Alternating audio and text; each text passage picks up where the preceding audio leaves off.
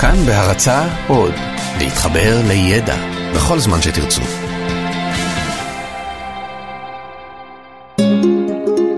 היסטוריה לילדים עם יובל מלכי.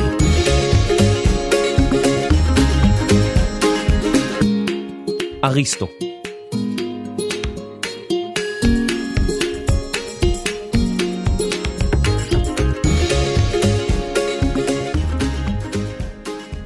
שמעתם פעם את המילה פילוסופיה?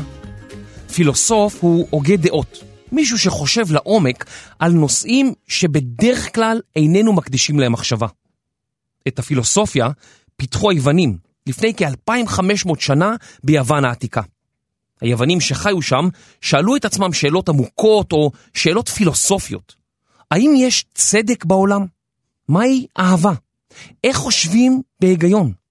אחד האנשים שהשפיע מאוד על הפילוסופיה, ויש לו מעריצים גם היום, הוא אריסטוטלס, ובקיצור, אריסטו. אריסטו היה מהפילוסופים הראשונים, ועד היום המחשבות שחשב משפיעות על האופן שבו אנחנו מבינים את העולם.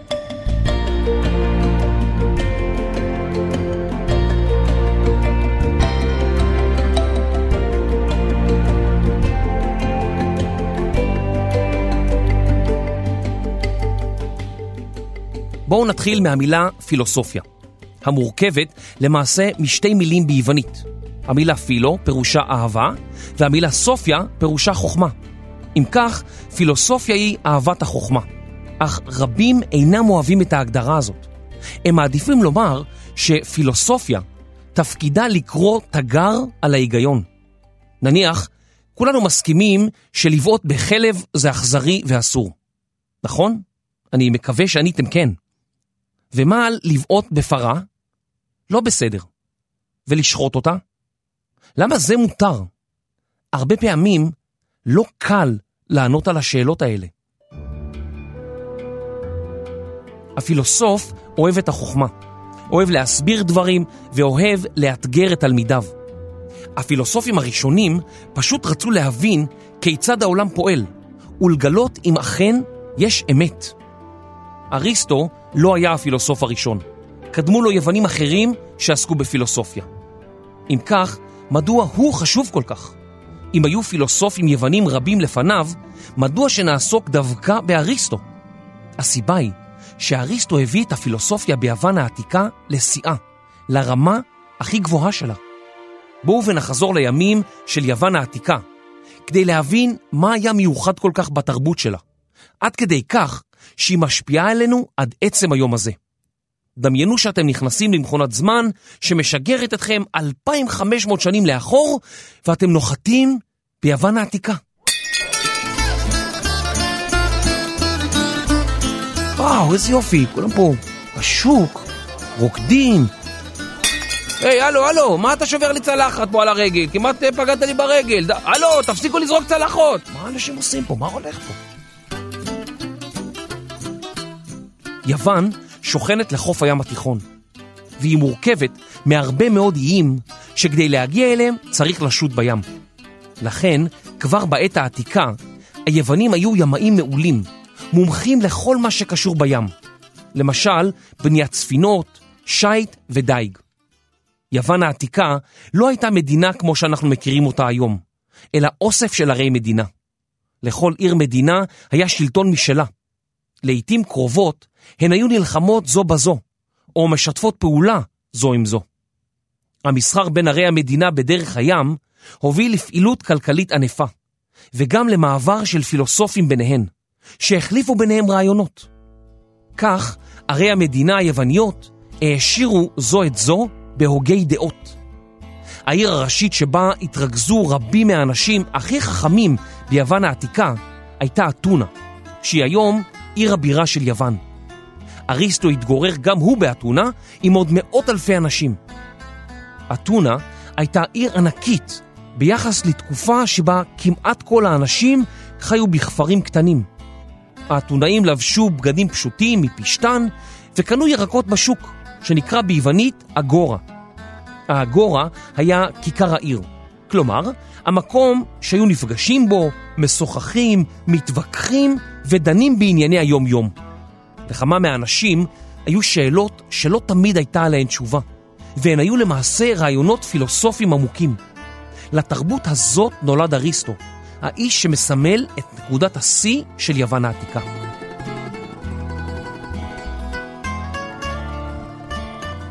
אריסטו נולד בצפון יוון העתיקה, באזור שנקרא מקדוניה. אביו ניקומקוס היה הרופא האישי של מלך מקדוניה, פיליפוס השני. ניקומקוס רצה מאוד שבנו אריסטו יהיה רופא גם הוא, אלא שאריסטו נמשך למחשבות על החיים, והיו לו הרבה מאוד שאלות פילוסופיות. בן 17 הוא נשלח לאתונה, והצטרף ללימודים באקדמיה של אפלטון. המורה או פילוסוף הכי חשוב בתקופתו. במשך 20 שנה הוא למד מאפלטון את כל תחומי הידע שפותחו ביוון עד אז. בית הספר של אפלטון התנהל בחורשה שנקראה אקדמוס, ומכאן השם אקדמיה בימינו. זה היה המקום שאריסטו יכול ללמוד בו ולעשות את צעדיו הראשונים במדע. בניגוד ליוונים האחרים, שהאמינו בכוחם של האלים ולא שאלו את עצמם שאלות כבדות משקל, אריסטו שאל שאלות רבות באופן מדעי. למשל, מדוע כשאנחנו מחזיקים בידינו אבן ומשחררים אותה, האבן נופלת? אריסטו גם התבונן בשמי הלילה, וראה את הירח ואת השמש נעים ברקיע, ושאל את עצמו, מדוע השמש והירח אינם נופלים לקרקע כמו האבן? למעשה, הוא חקר את הטבע כפי שמדען בן זמננו היה עושה זאת, ולכן הוא נחשב למדען הראשון בהיסטוריה. כיצד הוא השיב לשאלות ששאל את עצמו? לכל תופעה הוא פיתח הסבר שיטתי, מדעי. כך הוא קבע שלכל חפץ יש תנועה טבעית, תנועה שמתאימה לו. טבעי שהאבן תיפול לקרקע, וטבעי שהירח יחוג סביב כדור הארץ. זה היה הבסיס למדע הפיזיקה, המדע העוסק בתנועה של עצמים במרחב. ההסבר שסיפק אריסטו אומנם אינו מקובל בימינו, אבל הוא היה הבסיס שממנו צמחה הפיזיקה בעידן המודרני. צריך להבין שבעת העתיקה רבים האמינו שהאמת היא דבר בלתי מושג. האלים יודעים את האמת על העולם, אבל בני אדם יכולים רק לנחש. כך סברו רוב האנשים. היו אז המון שאלות שלא היו להן תשובות. למשל, מניין באים הרוח, הברק והרעם? מדוע בני אדם מפהקים או מתעטשים? ועוד שאלות על תופעות טבע לא מוסברות.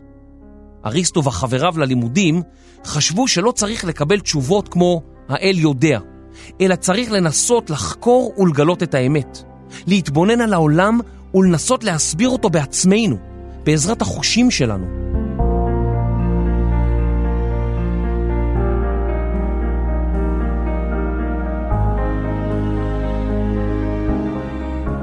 אריסטו פתח את הדלת לעולם שלם של סקרנות, חשיבה ומחקר.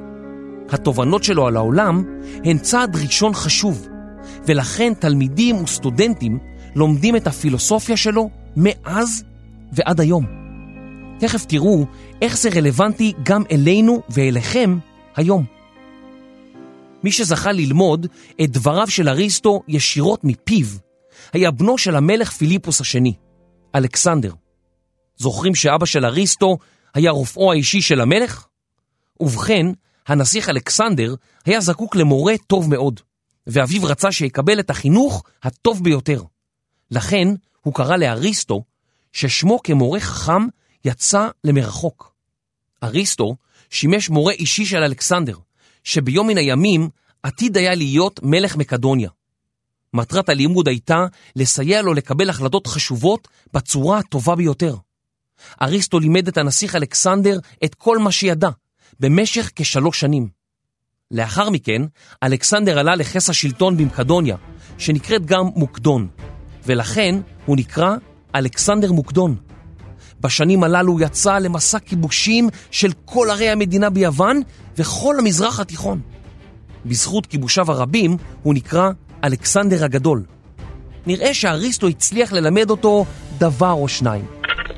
אלכסנדר פורץ מימין, הוא פורץ מימין ועכשיו, הוא פורץ משמאל, אלכסנדר פורץ משמאל, ואלכסנדר כובש! איזה כיבוש של אלכסנדר! אלכסנדר הגדול!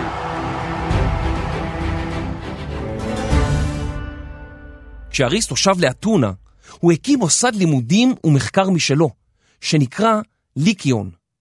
הליקיון הייתה חורשה, והלימודים היו נערכים בין עצי החורשה, לעתים תוך כדי הליכה. אריסטו היה הולך בשבילים הללו בשעות הבוקר עם התלמידים המתקדמים, ובשעות הערב עם התלמידים המתחילים, ומלמד. תלמידיו העריצו אותו והמשיכו להפעיל את הליקיון כמוסד לימודים גם 200 שנה לאחר מותו. מה למדו התלמידים של אריסטו אצלו? ובכן, הם יכלו לקבל ממנו תשובות לשאלות הגדולות של החיים. למשל, אילו רציתם לדעת כיצד עליכם לנהוג, או איזו התנהגות תחשב להתנהגות טובה, הייתם יכולים ללמוד זאת בליקיון, אצל אריסטו, משום שהוא עסק גם בשאלות מוסריות. מוסר הוא תחום של הפילוסופיה שעוסק בהבחנה בין טוב לרע. הוא שאל את עצמו, מהי ההתנהגות המוסרית, או כיצד עליי להתנהג, כדי שיגידו שהתנהגתי בצורה טובה. הוא שם לב שבני אדם נכנו באוסף של תכונות אופי, טובות או רעות. אריסטו הבין שהתכונות הטובות נמצאות בדיוק באמצע, בין שתי תכונות רעות. חישבו למשל על נדיבות, שהיא תכונה טובה. בוודאי, כל אחד היה רוצה שיחשבו שהוא נדיב. איזה אדם אינו מגלה נדיבות? אדם שהוא קמצן, שאינו מוכן לתת את הכסף שלו לאיש בשום מצב. קמצנות היא תכונה רעה. אבל יש עוד תכונה, פזרנות. אדם שמפזר את כספו כאילו אין שום חשיבות לכסף, מתנהג התנהגות שאינה ראויה. הנדיבות נמצאת בדיוק באמצע, בין פזרנות לקמצנות. אדם שמגלה נדיבות הוא מי שאיננו קמצן ואיננו פזרן. אכפת לו טובתם של אנשים אחרים, אך אכפת לו גם טובת עצמו. הנה עוד דוגמה. אם אני נבהל מכל שטות, אני כנראה פחדן. אבל אם אני לא נבהל משום דבר, גם אם אני נמצא במצב מסוכן, אז אני כנראה פזיז. התכונה שתימצא באמצע היא אומץ לב. מצד אחד אינני פוחד, ומצד שני אני יודע להישמר מפני סכנה. לכן, הדרך שבה צריך לנהוג, כך לפי אריסטו, היא הליכה בשביל הזהב, בדרך האמצע. אריסטו הבין עוד שכאשר אנחנו מגיבים למשהו, אפשר למעט או להגזים בתגובה, ולכן גם בתגובות שלנו יש דרך אמצע שצריך למצוא בכל פעם מחדש. בשביל לסדר את העולם, אריסטו חילק ומיין אותו לתחומי ידע. המתמטיקה היא תורת המספרים. ביולוגיה עוסקת בחי ובצומח. פיזיקה היא חקר התנועה במרחב. הפסיכולוגיה חוקרת את הנפש. הפוליטיקה עוסקת במדינה ובצורת השלטון, וכן הלאה. עד היום אנחנו משתמשים בחלוקה הראשונית הזאת של אריסטו לתחומי ידע. גם בבתי הספר היום יש חלוקה לשיעורים לפי הנושאים האלה ממש. נשארה לנו עוד שאלה אחת מסקרנת מאוד. מה יעשה אותנו מאושרים? כיצד חיים חיי אושר? אריסטו האמין כי האדם נחן בתכונה ייחודית, מחשבה מתקדמת. הוא האמין כי המחשבה היא הפעילות החשובה ביותר, שלשמה האדם חי. אם האדם משיג חיי רווחה, יש לו גג מעל הראש ואוכל בצלחת, הוא יכול להתעסק בשאלות אחרות, במחשבה, ויכול לנסות להסביר את העולם. האדם יכול לענות על שאלות, לשאול שאלות, ולדעת מה נכון יותר ומה נכון פחות. לדברי אריסטו, ככל שהמחשבות שלנו יהיו מסודרות יותר, כך גם נהיה מאושרים יותר. הוא המליץ לחשוב כמו בן אדם חכם, אך לדבר כמו אדם פשוט.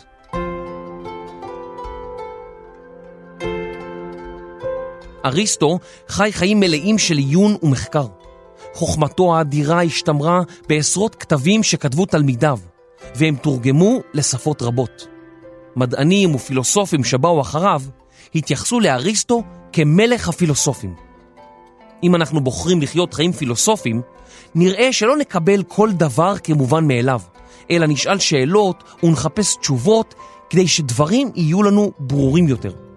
על פי אריסטו, כך נחיה חיי חוכמה, חיים מאושרים, ונדע לקבל החלטות בשביל הזהב, דרך האמצע, בלי להיות קיצוני מדי לכאן או לכאן. לימים יושפע גם הרמב"ם, רבי משה בן מימון, מאריסטו, ויכתוב כי על האדם לבחור בדרך האמצעית. הליכה בדרך זו, אמר הרמב"ם, היא גם הדרך הנכונה למלא אחר המצוות, וגם עושה טוב לנפש האדם. אז עבדו קשה, אבל גם תנוחו.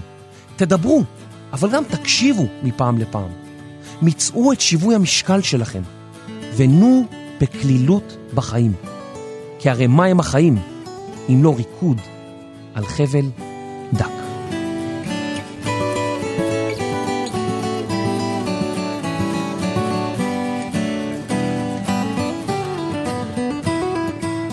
כתיבה וניקוי חורשות, תומר שלוש. עריכה וקריינות, יובל מלכי. עריכת לשון ויוונית קדומה, סמדר כהן. טכנאי סאונד ובן דוד של אלכסנדר הגדול, טל ברלינסקי.